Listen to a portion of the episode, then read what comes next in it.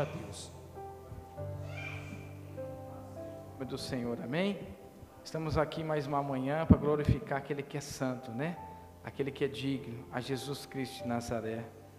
Só Ele pode mudar a nossa sorte, só Ele pode nos curar, libertar, transformar cada um de nós, né? A nossa vida é a única certeza que nós temos, que é uma trajetória de lapidação, que Deus vai trabalhando a cada dia, nós vamos deixando as imundícies, o velho homem, a velha mulher, e vamos sendo uma nova criatura em Cristo Senhor Jesus. Eu, antes de estar lendo o texto, eu queria saber se tem alguém que gostaria de contar um testemunho. Vem à frente, contar o que Deus fez na sua vida. Amém? Tem? Possa vir então.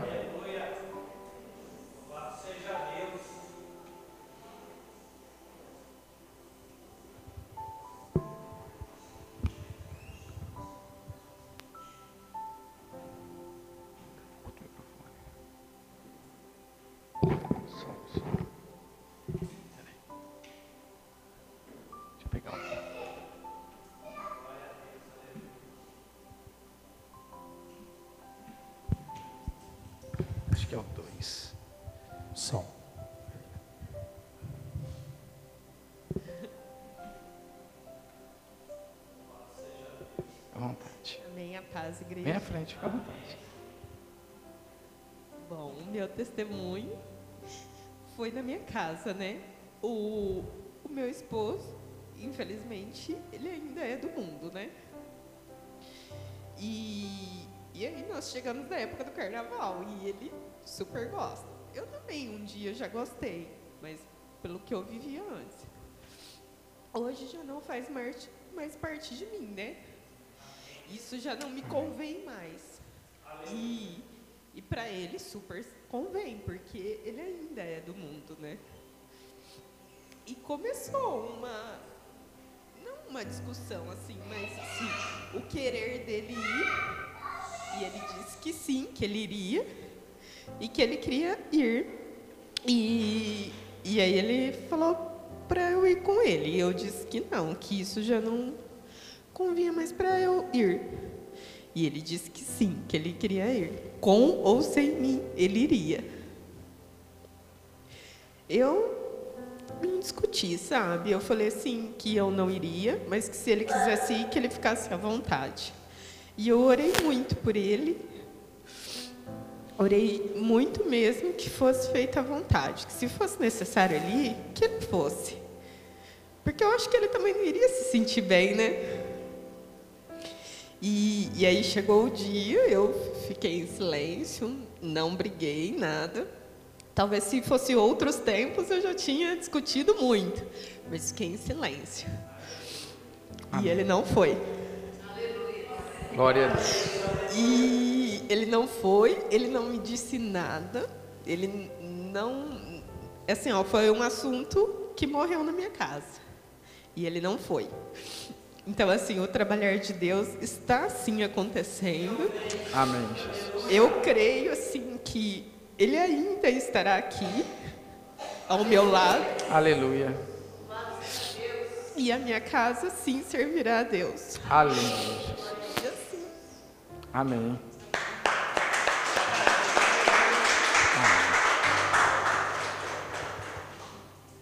Irmãos, parece simples um testemunho desse, né? Mas quando você vive o seu relacionamento e você vê o seu cônjuge indo para um caminho sem você, eu já passei por isso. Porque eu aceitei a Jesus primeiro que a minha esposa. E como é doloroso, mas como Deus honra. E muitas das vezes Deus permite nós vivermos situações contrárias para que a nossa fé seja provada. Deus só pode aprovar nos provando. Ele já sabe a nosso respeito, mas quem não sabe somos cada um de nós. Amém? Gostaria que os irmãos abrissem em Gênesis capítulo 6, versículo 11. Será uma palavra inicial, depois nós vamos para o Novo Testamento. Aleluia. Gênesis capítulo 6, versículo 11. Deus anuncia o dilúvio. A terra estava corrompida à vista de Deus, cheio de violência. Viu Deus a terra, eis que estava corrompida, porque todo ser vivente havia corrompido o seu caminho. Então disse Deus a Noé: Resolvi dar cabo de toda a carne, porque a terra está cheia de violência dos homens. Eis que farei perecer juntamente com a terra. Faze uma arca de tábua desse preste, e nela fará compartimentos, calafetarás com betume por dentro e por fora. Deste modo farás trezentos covo será o comprimento, e de cinquenta de largura, e altura de trinta. Farás ao seu redor uma abertura de um covo de altura, e a porta da arca colocará lateralmente. Farás pavimentos na arca, uma embaixo, um no segundo e um no terceiro porque estou para derramar água em dilúvio sobre a terra, para consumir toda a carne, que não há fôlego de vida debaixo do céu. Peraí. Para consumir toda a carne em que há fôlego de vida debaixo do céu. Tudo que há na terra perecerá. Contigo, porém, estabelecerei a minha aliança. Entrará na arca tu e teus filhos, tua mulher e as mulheres dos teus filhos. De tudo o que vive, de toda a carne, dois de cada espécie, macho e fêmea, fará entrar na arca, para conservar vivos contigo. Das aves segundo as suas espécies, do gado segundo as suas espécies, de todo réptil da terra segundo as suas espécies. Dois de cada espécie virão a ti, para conservares em vida. Leva contigo tudo o que há de, com, de comer, junta contigo, ser-te-á para alimento, e a ti e a eles.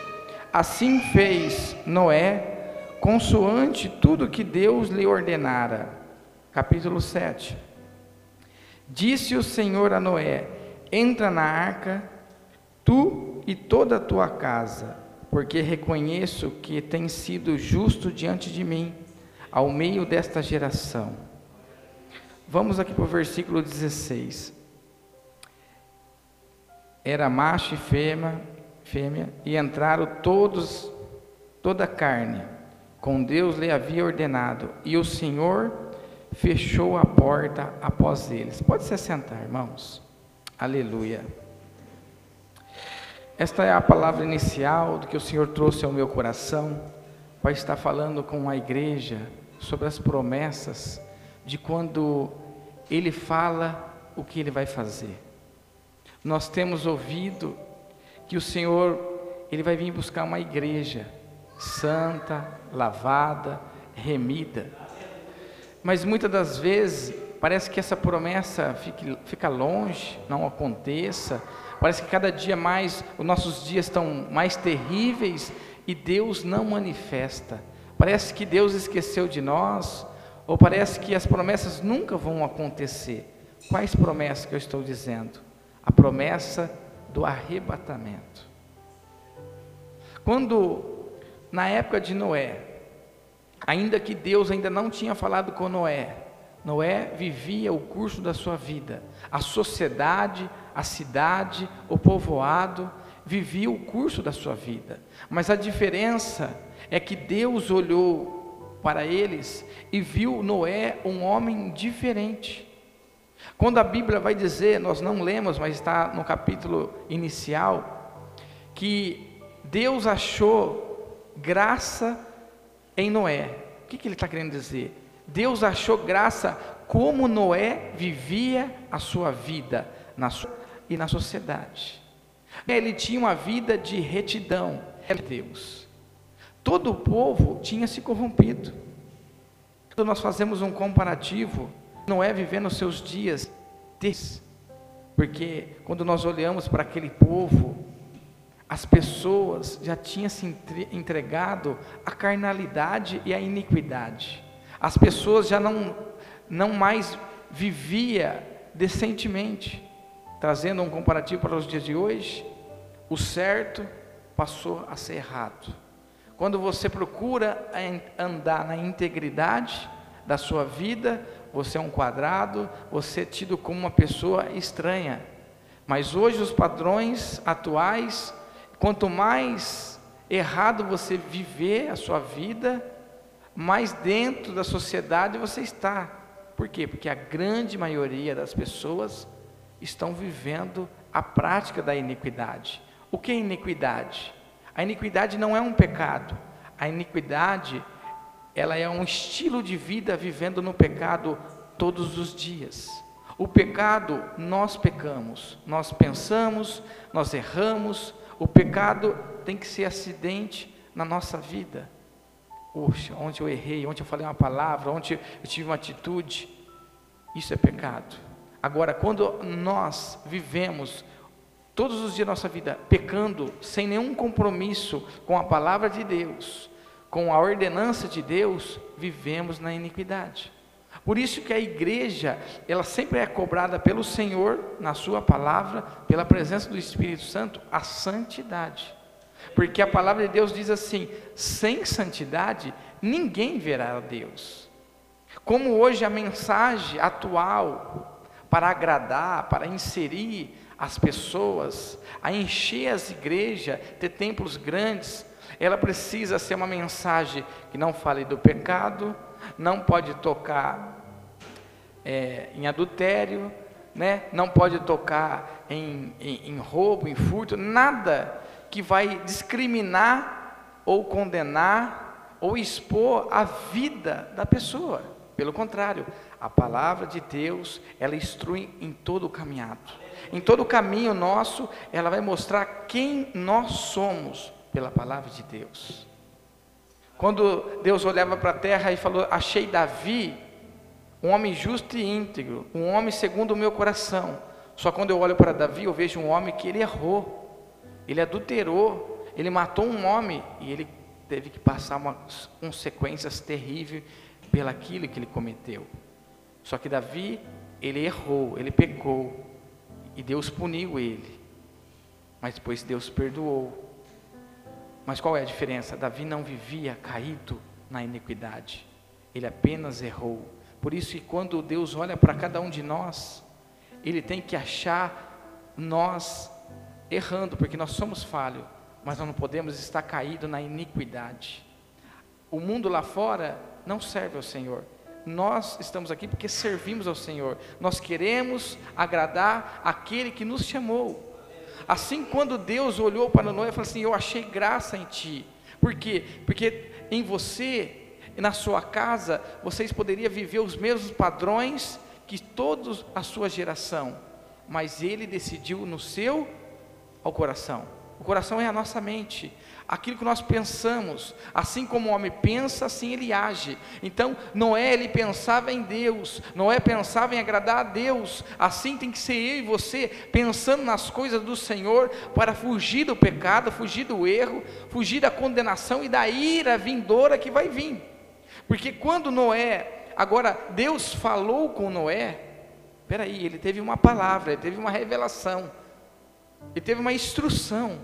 Noé, eu vou vir ter conta com a humanidade na sua época. Mas faça uma arca, faz do jeitinho que eu estou falando as medidas, como vai ser aquela fitação, os animais, os alimentos e quem vai estar de humano nesta arca? A sua casa, as esposas dos teus filhos. Irmãos, até o sexo não houve dentro da arca. Só depois que eles saíram da arca. Até nisso, eles viveram um tempo de santidade. Eles, eles tiveram um momento mais dedicado ao propósito daquela arca, nem os animais. Agora entenda, Deus foi injusto com aquela geração? Não, Deus não foi injusto, Deus foi justo. Porque assim como o homem planta, assim ele colhe. E aquela geração estava plantando a cada dia iniquidade, estava blasfemando contra o Senhor. Porque quando nós olhamos a nossa sociedade hoje, que é homens com homens, mulheres com mulheres, não era nada diferente do que naquela época. Terrível também. Terrível. Aquela época era terrível nesta área. E Deus assim olhou e disse que as suas narinas estavam cheirando mal. Não havia mais incenso que subia. Incenso são a, as orações do justo, são a prática da justiça dos filhos de Deus. Então, Deus agora recomendou Noé: constrói. E os estudiosos vão dizer que foi de 100 a 120 anos o tempo da construção daquela arca. E quando a arca ficou pronta, o último versículo nós lemos, no, o 16, na, depois da vírgula, na parte B, diz assim: ó, Como Deus lhe havia ordenado, o Senhor fechou a porta após eles. O que está querendo dizer? Construiu a arca em 120 anos, aproximadamente. Agora para para analisar de 100 a 120 anos, aquele homem, a sua família construindo uma arca, todo dia ele estava falando para aquela geração: Deus vai vir aí. Deus vai vir aí com ira.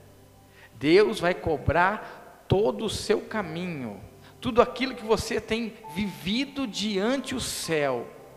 Deus vai cobrar. Aquela geração não se arrependeu não se arrependeu. Eu falo que Noé foi um grande pregador, mas não ganhou uma alma fora da sua casa.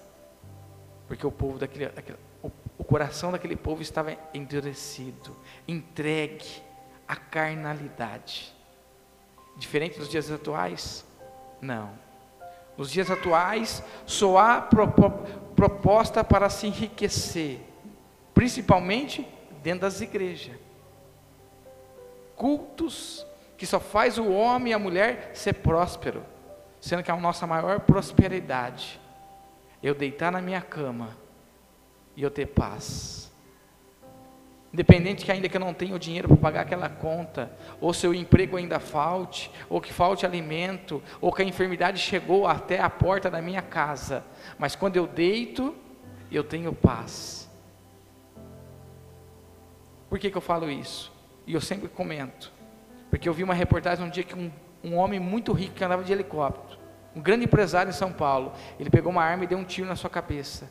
Mas ele tinha muito dinheiro, mas ele não tinha paz, ele não tinha Jesus Cristo reinando no seu coração.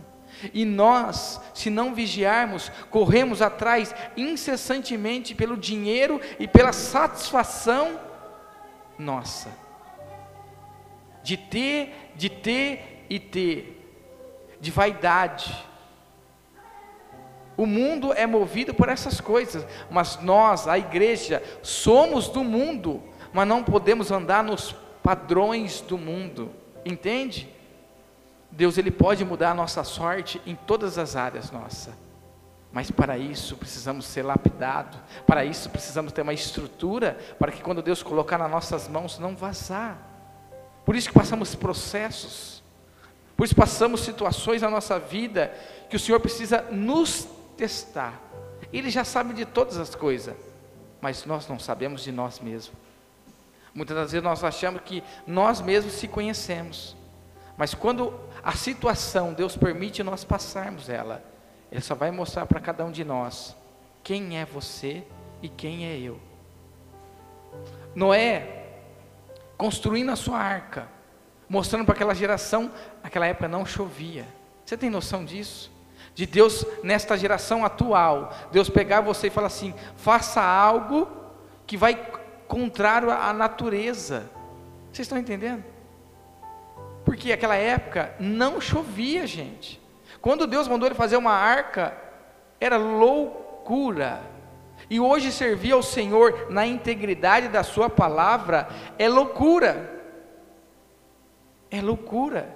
Quando nós falamos para o jovem, jovem, o sexo é abençoado após o casamento. Não. Por quê? Porque lá fora tudo você pode fazer.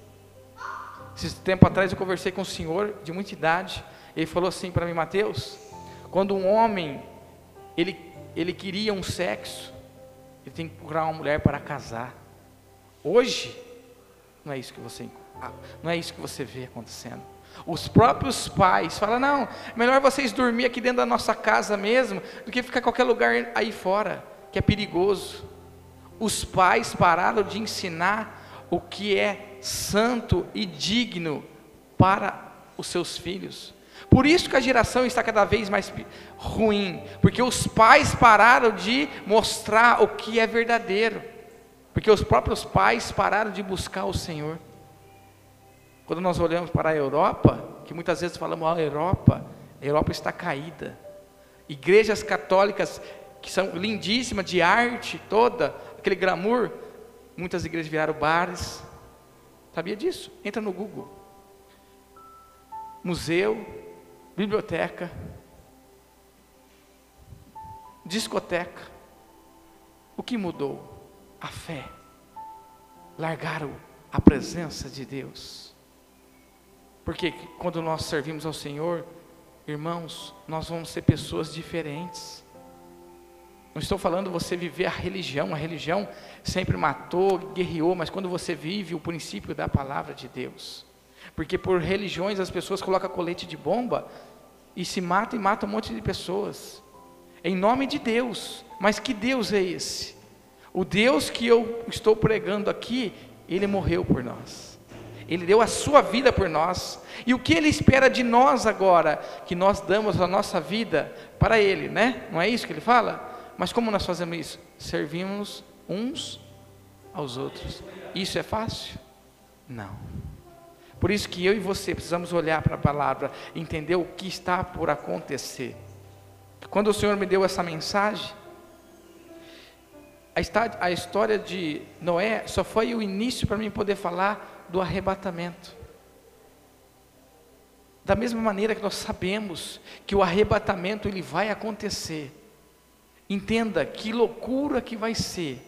As pessoas falam assim: sumiu um, algumas pessoas, sumiu um povo que ia na igreja, um povo que servia a Deus. O que, que eles vão falar? Ah, foi o foi isso, foi aquilo, porque eles já estão preparando para trazer uma grande mentira para a humanidade. Porque eles precisam mostrar que alguma coisa aconteceu, mas nunca a verdade de Deus.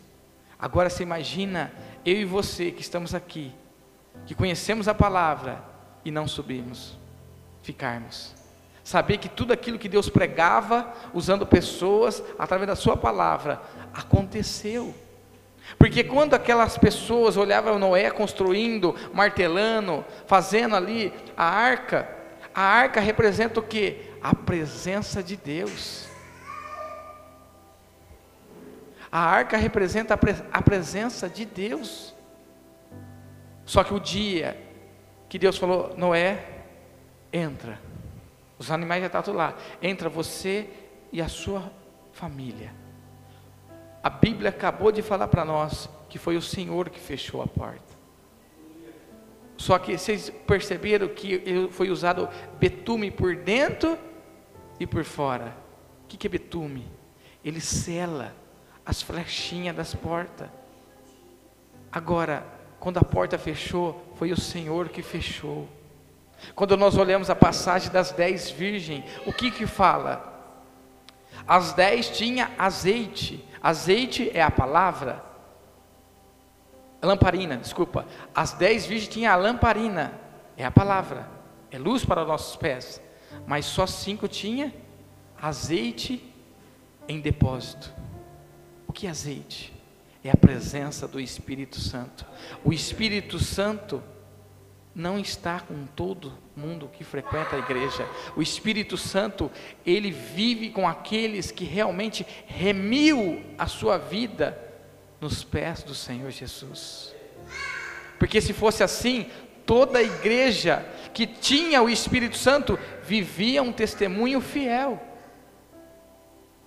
Entenda? E a gente olha para a sociedade, cristã, nós não vemos isso. A pessoa compra, não paga. A pessoa mente, trai, passa para trás, decepciona. Uma vez, a vida dela é uma iniquidade. O Espírito Santo não pactua com a vida de iniquidade.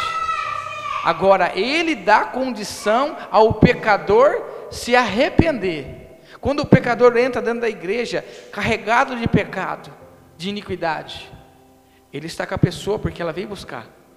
Só que o que o Espírito Santo faz? Começa a convencer. Ele é a última pessoa a deixar a pessoa. Mas quando, se ele, que é Deus, o Espírito Santo é Deus também, é Pai, Filho e Espírito Santo. Se ele não convence o homem, eu e você vão convencer? Então ele deixa. Aquele homem, aquela mulher, ela volta e ela começa a viver uma vida sete vezes piores do que ela entrou na igreja. É isso que nós temos visto acontecer no nosso meio. A falta de zelo em entregar sua vida ao Senhor. As igrejas fazem movimentos, e um monte de gente vem à frente, aceita o Senhor, mas o que é aceitar o Senhor? É viver com o Senhor todos os dias, todos os momentos da sua vida, lutando e, e não negociando os valores de Jesus na sua vida. Todo dia na minha vida o pecado ele bate. Aí eu e você vai ceder ou não? Porque da mesma maneira que o diabo usa o pecado para bater na nossa vida, o Espírito Santo também usa. Filho, me busca mais. Ore mais, jejue mais, lê a palavra mais, se consagre mais. Não tem lá um louvor? Ore mais, busque mais. E muitas das vezes, por que às vezes nós nos encontramos às vezes fraco e abatido? Porque nós não vivemos uma vida aqui, ó, primeiro.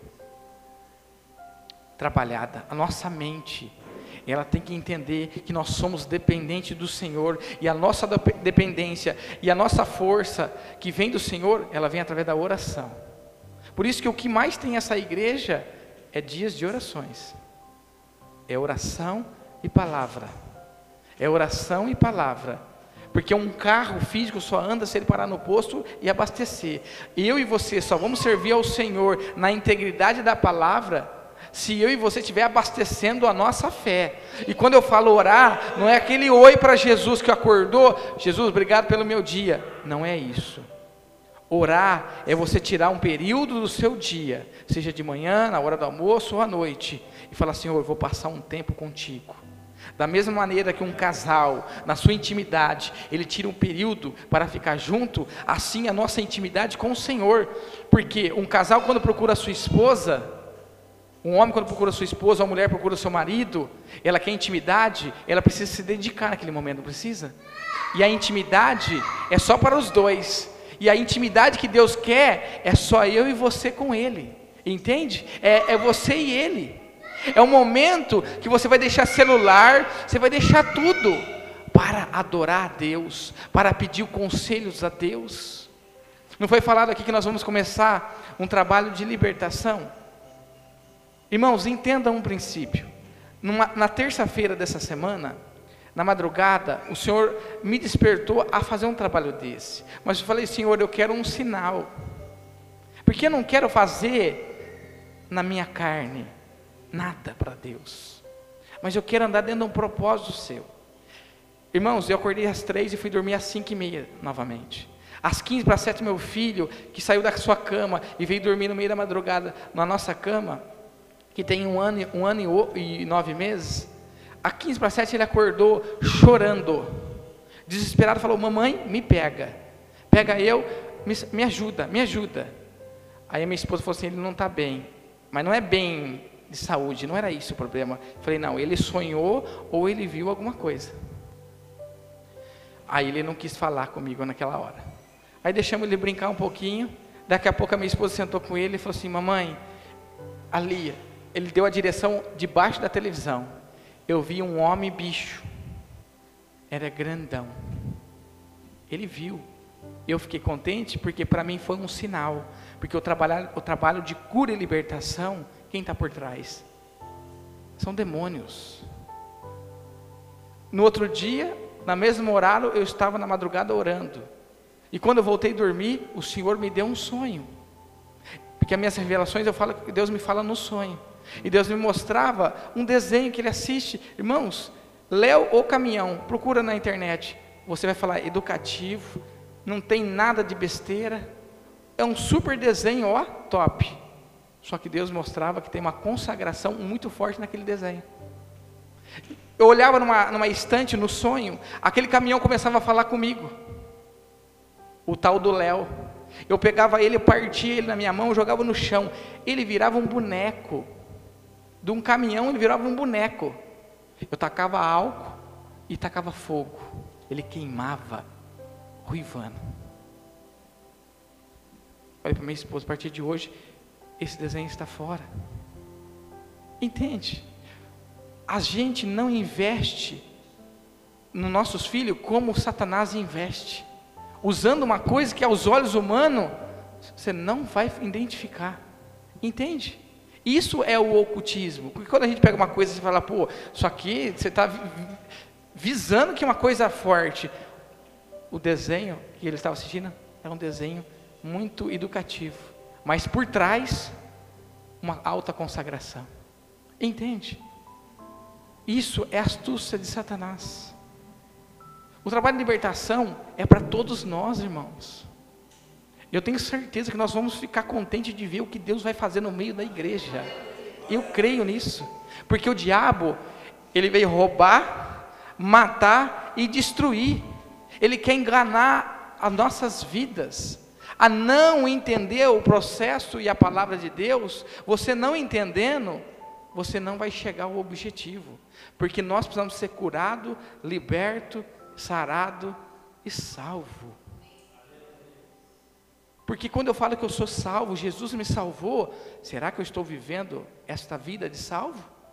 Esperando o arrebatamento? Porque quando o arrebatamento tocar sua trombeta, só os eleitos vão ouvir. Vamos abrir? Primeira Tessalonicense, capítulo 4. Final da, da Bíblia, praticamente, antes de 1 Pedro. Tessalonicense, capítulo 4, versículo 15 ao 17. Diz assim a palavra: Ora, ainda vos declaramos por palavra do Senhor, isso nós, os vivos, os que ficarmos até a vinda do Senhor, de modo algum precederemos os que dormem, porquanto o Senhor mesmo, dado a sua palavra de ordem, ouvida a voz do arcanjo, ressoado a trombeta de Deus, descerá do céu e os mortos em Cristo ressuscitarão primeiro, e depois nós, os vivos que ficarmos, seremos arrebatados juntamente com Ele entre as nuvens, para o encontro do Senhor nos ares. Assim estaremos para sempre com o Senhor. Consolai-vos, pois, uns aos outros com esta palavra. Qual que é a palavra? Ele está nos instruindo nesta manhã naquele momento, a trombeta vai tocar. A primeira trombeta que tocar, os mortos que morreram em Cristo vão ressuscitar. Vocês estão entendendo isso? Primeiro, quando tocar a trombeta novamente, os vivos, toca aí, ó, você está vivo? Os vivos que servem ao Senhor, que vão ser arrebatados. E a Bíblia diz em Mateus que estarão dois no moinho, mas um vai ser arrebatado, o outro vai ser deixado. Estarão dois no campo, um vai ser tirado e o outro vai ser deixado. Estarão dois na mesma cama, um vai subir e o outro vai ficar. Sabe por que, que ele faz essa combinação sempre de um e, não, e o outro não? Porque Jesus ensina o justo e o injusto, o trigo e o joio, a luz e as trevas. Nós sabemos que a, a salvação ela é individual. Por isso que nós que chegamos primeiros, e às vezes, igual a irmã contou, o esposo dela não chegou, às vezes pessoas da nossa casa não chegou, nós temos que ficar firme na posição de intercessor. Porque nós temos que cumprir aquela palavra, não somente eu, mas eu e minha casa ser Senhor. Porque tudo que o diabo quer roubar de nós é a confiança em nós em Deus. Porque, meu irmão, se eu e você se apaixonar Senhor e não negociar a palavra dele, a palavra dele vai se cumprir. O que faz? Ele rouba a palavra. A pessoa para de viver a palavra. Parando de viver a palavra, você agora tem Deus como inimigo. O problema não é o inimigo contra você. O problema é você ficar tido como inimigo de Deus. Porque inimigo de Deus são todos aqueles que não praticam a palavra de Deus. Entenda? Quando Deus olha para a humanidade, Ele chama todo mundo de criatura. Mas aqueles que aceitaram a Cristo, Ele chama de filho e herdeiro das promessas de Deus. Essa é a diferença. Para o mundo, a pessoa foi traficante por 30 anos, foi prostituta por 20 anos, foi não sei o que lá, tantos anos, mas se ela se arrependeu e aceitou Jesus, o passado dela está apagado. Para a sociedade, ah, agora virou crentinha, virou isso, virou aquilo, não importa o que eles falam, importa que nós somos aceitos dentro do reino de Deus. Isto é graça. Graça te coloca no mesmo lugar de qualquer pessoa aceita por Deus. Isso é salvação. Olha que interessante. No capítulo 5, ele vai dizer: Irmãos, relativamente ao tempo e à época, não há necessidade que vos escreva, pois vós mesmo estáis inteirado com precisão.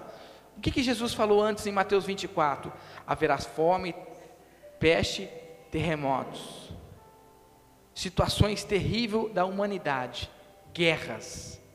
Isso é só o princípio. Pega a sua mente agora, leva lá na Segunda Guerra Mundial. Imagina você sendo um crente daquela época, você vai falar assim: meu Deus, Jesus já está vindo agora. Eles já, eles já enfrentaram essa situação na Segunda Guerra, achando que Jesus já estava voltando. Porque o cenário estava tudo muito parecido. Quais foram as pestes que teve do, do passado? Fala uma peste, peste negra que fala. Matou quantas pessoas? Peste não sei do que, levou quantas pessoas embora? Espanhola, né? Nós teve a, a peste da, do coronavírus. Quantas pessoas foram ceifadas? Então entenda assim, nós estamos perto de uma terceira guerra mundial. Irmão, da primeira guerra para a segunda guerra, houve uma evolução. Que antes a arma era de um tiro, depois da segunda guerra já era metralhadora, refriada a água. O cara só ia virando lá, não sei quantas balas por segundo. Hoje, existe armas, drones, existe pessoas que voam hoje sobre os seus pés. Existe soldado que é um robô, e existem armas biológicas que você não vê, você não sente cheiro. O avião ele passa lá nas alturas e solta, como se fosse uma fumaça. Aquilo queima a pele, é ácido. Aquilo contamina as águas. Você se parar e pesquisar, existe em países avião que solta umas fumaça e vai e volta, muda o clima do país. Existem ondas liberadas hoje, exemplo como a internet, que é uma onda que mata animais, que atrapalha vida humana. Então, nós desconhecemos aquilo que os homens estão criando, sem falar da bomba nuclear, as bombas, que são diversas. Então, entenda assim: o princípio a igreja já está vivendo e já não é de agora. Jesus disse que uma marca seria fundamental no meio da igreja. Na verdade, são duas. Apostasia. Sabe o que é apostasia? É você viver dentro da casa do Senhor, mas caminhando com Satanás, não com o Senhor.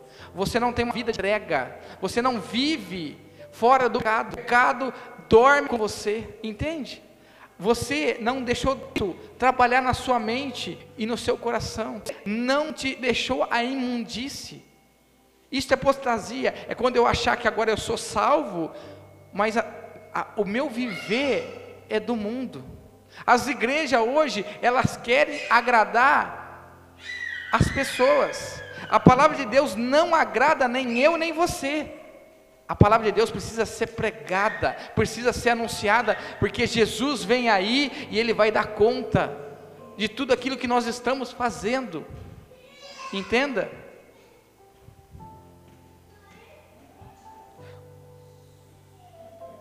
Não há necessidade que vos escreva. A outra marca, sabe o que é? O amor. A falta do amor. O amor está diminuindo. E o amor que ele fala primeiro, não é o lado de fora. Porque quando nós que servimos ao Senhor conhecemos qual é o amor de Deus para conosco, é o amor que nós temos que servir uns aos outros. É as indiferença. Quando fala quando eu tenho que se colocar no lugar do outro, empatia. Nós vemos as situações acontecer, nosso coração está duro, como foi falado aqui, sem sentimento, sem lágrima, sem boa intenção. Entende? Por um momento a gente diz que quebrantou o nosso coração, mas nós não movemos, não saímos do lugar. Então, primeiro, ele está olhando qual é o amor nosso. E a fé. Amor sem fé. Será que quando o Senhor vir, vai encontrar fé e amor? E ele vai cobrar primeiro da igreja. Depois ele vai cobrar lá fora. Porque quem tem o conhecimento está aqui. Quantos homens de Deus, mulheres de Deus, conhecedoras da verdade e não vive a verdade?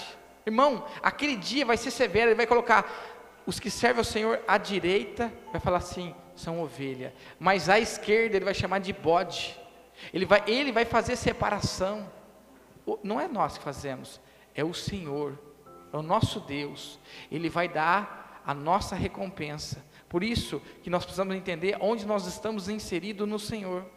Quando andares dizendo paz e segurança, eis que vem sobrevirá a repentina destruição, que vem as dores de parto, que está para dar luz, de nenhum modo escaparão. Sabe o que quer dizer? As coisas no mundo vão intensificar, cada vez mais, cada vez mais. Os rumores, as guerras, as dificuldades, mas vai levantar um homem sobre a terra que vai trazer paz, que vai trazer uma ajuda, vai unir a economia, as religiões, vai ser tudo, como fala quando junta, é ecumênico.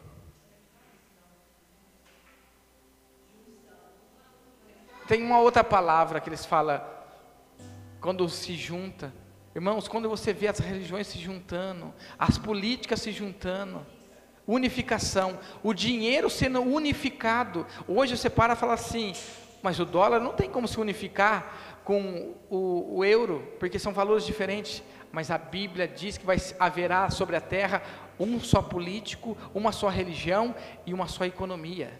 Satanás, ele vai fazer porque Deus permitiu.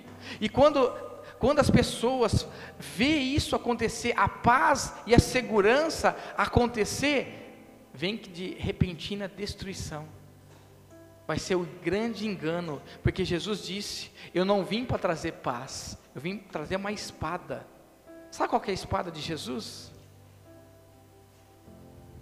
A palavra. Põe aqui Mateus 34, se não me falha a memória. Irmãos, nós estamos esquecendo das promessas de Deus. A igreja vai abrindo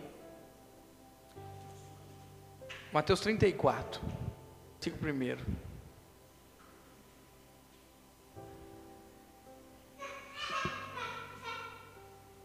A igreja, vai no capítulo 5 de Tessalonicense.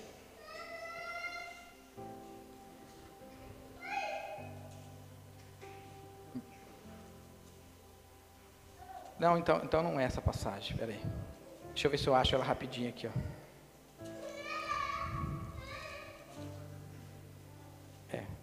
É, não é esse capítulo, peraí. vou achar aqui e já te falo.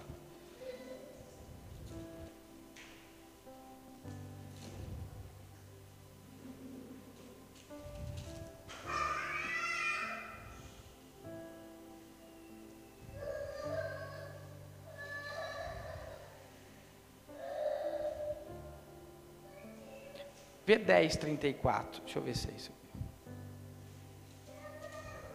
É isso mesmo, 10, 34. Mateus 10, 34. Não pense que eu vim trazer paz à terra. Eu não vim trazer paz, mas vim trazer a espada. Próximo versículo. Pois eu vim causar divisão entre o homem e seu pai, entre a filha e sua mãe, entre a nora e sua sogra. Sabe qual que é essa divisão? De entendimento de quem serve ao Senhor, de quem não serve. A espada de Deus é a palavra de Deus que tem que fazer separação de luz e de treva. Porque quando a, houver separação, as pessoas vão começar a olhar para nós. Vai ficar pior no início? Vai, para depois ficar bom. Entende? Quando você começar a viver, eu e você começar a viver a palavra de Deus, as pessoas vão olhar para nós e vão ver o que nós temos a palavra. Agora, em Tessalonicenses capítulo 5, vamos lá. Vamos ler mais um pedacinho da palavra.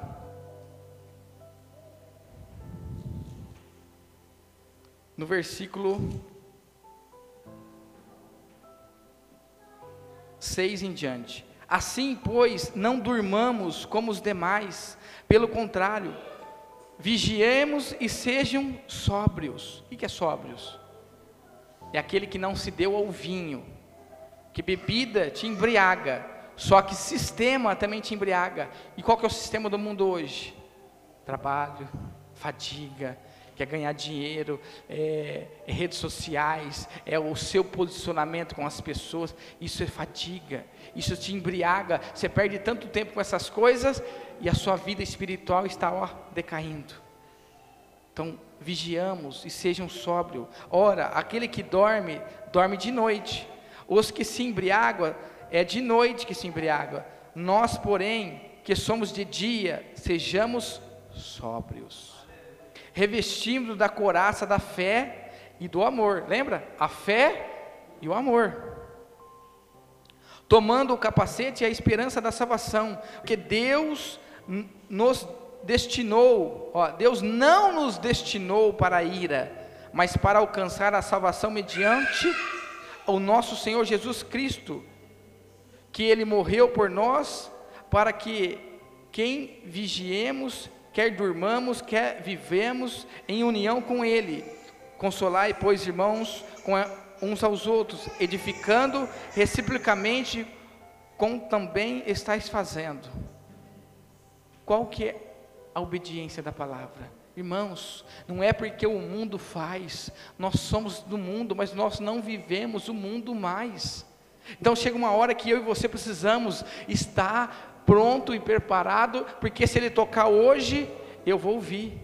Se ele voltar para mim hoje com a morte, eu vou estar com ele. Porque após a morte física, a vida eterna, ela é certa ou para cima ou para baixo. Eu e você agora precisamos dar uma resposta. Como está a sua vida? Como está a minha vida? Deus, Ele conhece o mais íntimo dos nossos corações. E precisamos tomar uma posição de servir e sair daquela vida que achamos que servimos ao Senhor, mas não o agradamos, porque agradar ao Senhor muitas das vezes é desagradar a si mesmo e as pessoas do vosso convívio. É a espada. Quanto nós queremos ser aquela pessoa para agradar todas as pessoas ao nosso redor, vamos estar desagradando a Deus. Estaremos desagradando a Deus. Aquela política de, como fala, a política de, da boa convivência, afasta as pessoas de entregar a sua vida ao Senhor. Sabe por quê? O que as pessoas vão me dizer agora? O que minha família vai dizer agora?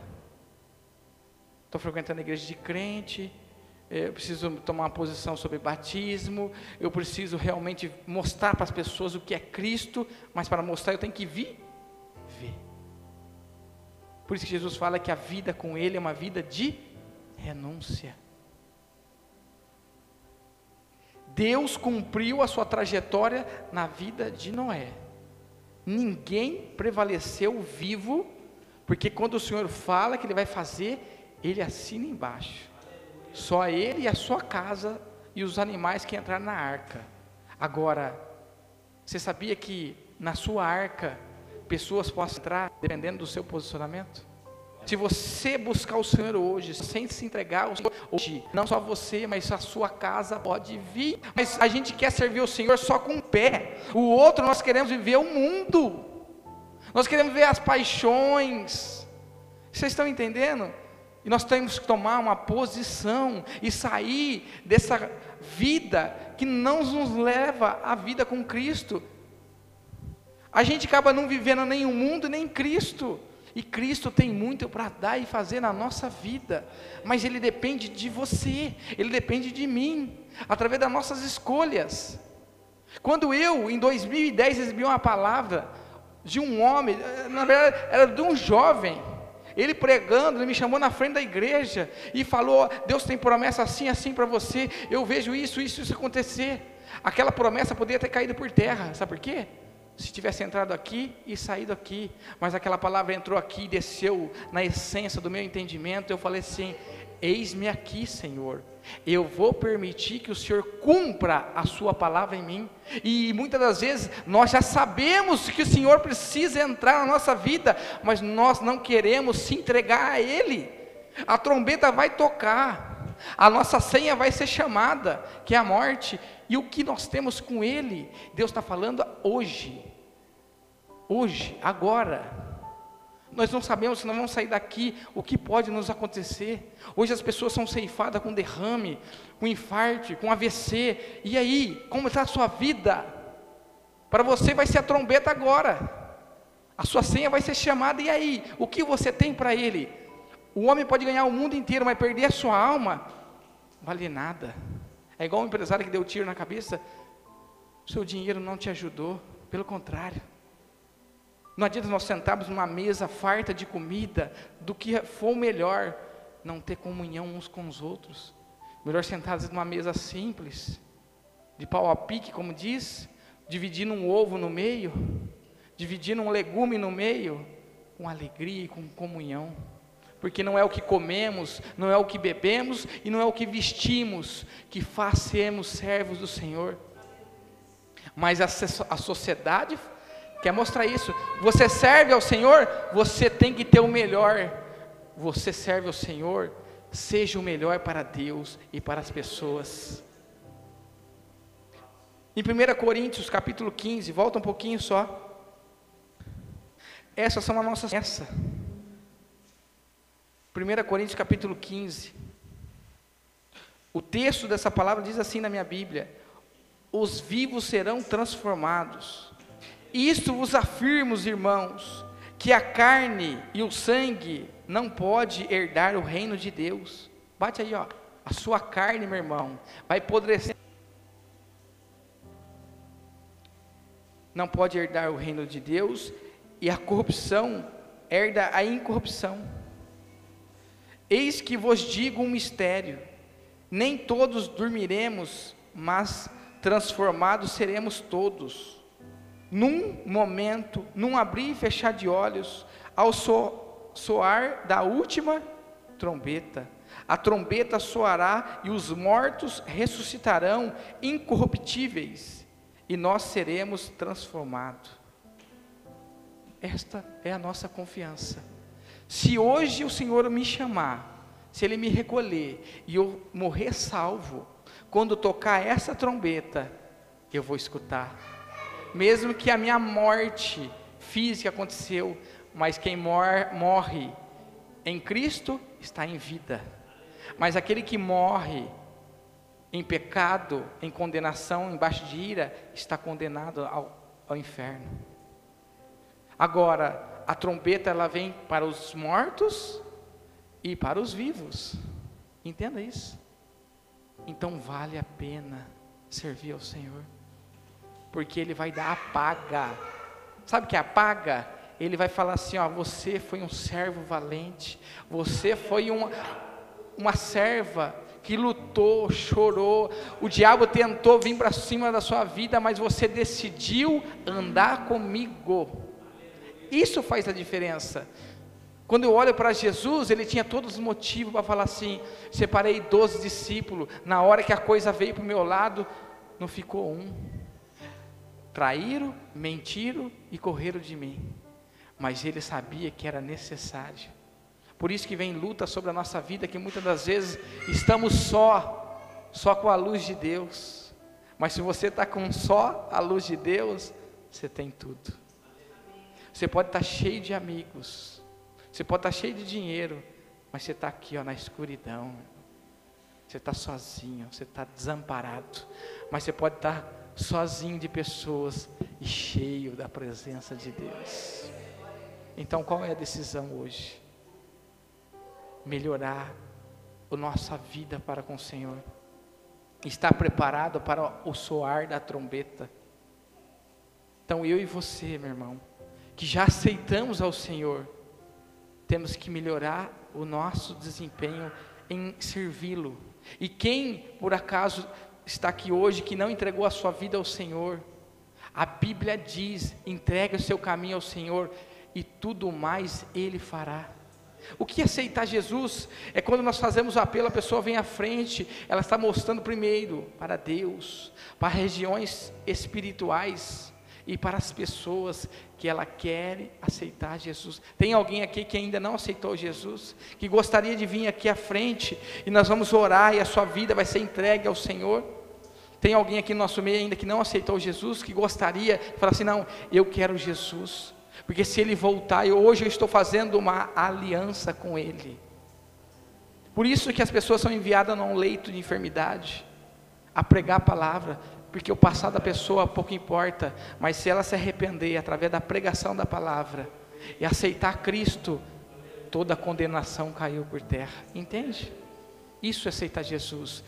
Jesus tinha dois ladrões do lado dele, dois ladrões dois, duas pessoas caídas, vamos dizer assim. Ele era justo, estava no meio pregado.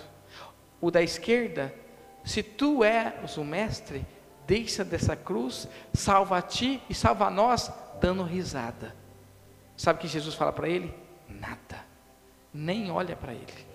Só que o outro da direita fala assim: deixa o mestre em paz. Nós estamos aqui porque nós reconhecemos que nós erramos, mas este homem é justo. Aquele ladrão reconheceu, primeiro, os seus pecados, que a condenação dos seus pecados levava àquela cruz mesmo. Só que ele olhou para Jesus e falou assim: Mas ele é justo, o que esse homem cometeu? Aí ele vira e dá uma segunda palavra para Jesus: Senhor, quando tu entrares no teu reino, apenas lembra de mim. João e, Maria, e as Maria, que estava no pé da cruz, relata que Jesus vira para ele e fala: Ainda hoje estará comigo no paraíso. O primeiro a entrar no reino celeste foi um ex-ladrão. Por que esse? Porque quando a pessoa reconheceu e aceitou a Cristo, seu passado ficou para trás. E aí? Isso sabe como chama? Graça. Imerecida, nós não merecemos, mas Ele faz por nós. Mas para isso eu e você precisamos reconhecer você quer aceitar Jesus? E você tem que falar isso todos os dias da sua vida. Eu quero Jesus. É igual aquele programa que diz assim: PHN, por hoje não quero mais pecar. Porque o pecado, ó, todos os dias na nossa porta. A investida é no casamento, é no trabalho, é nos filhos, é em tudo aquilo que nós vivenciamos. Mas eu e você precisamos se levantar e ser servos de Deus, amigos de Deus, repreender e adorar a Deus. Amém?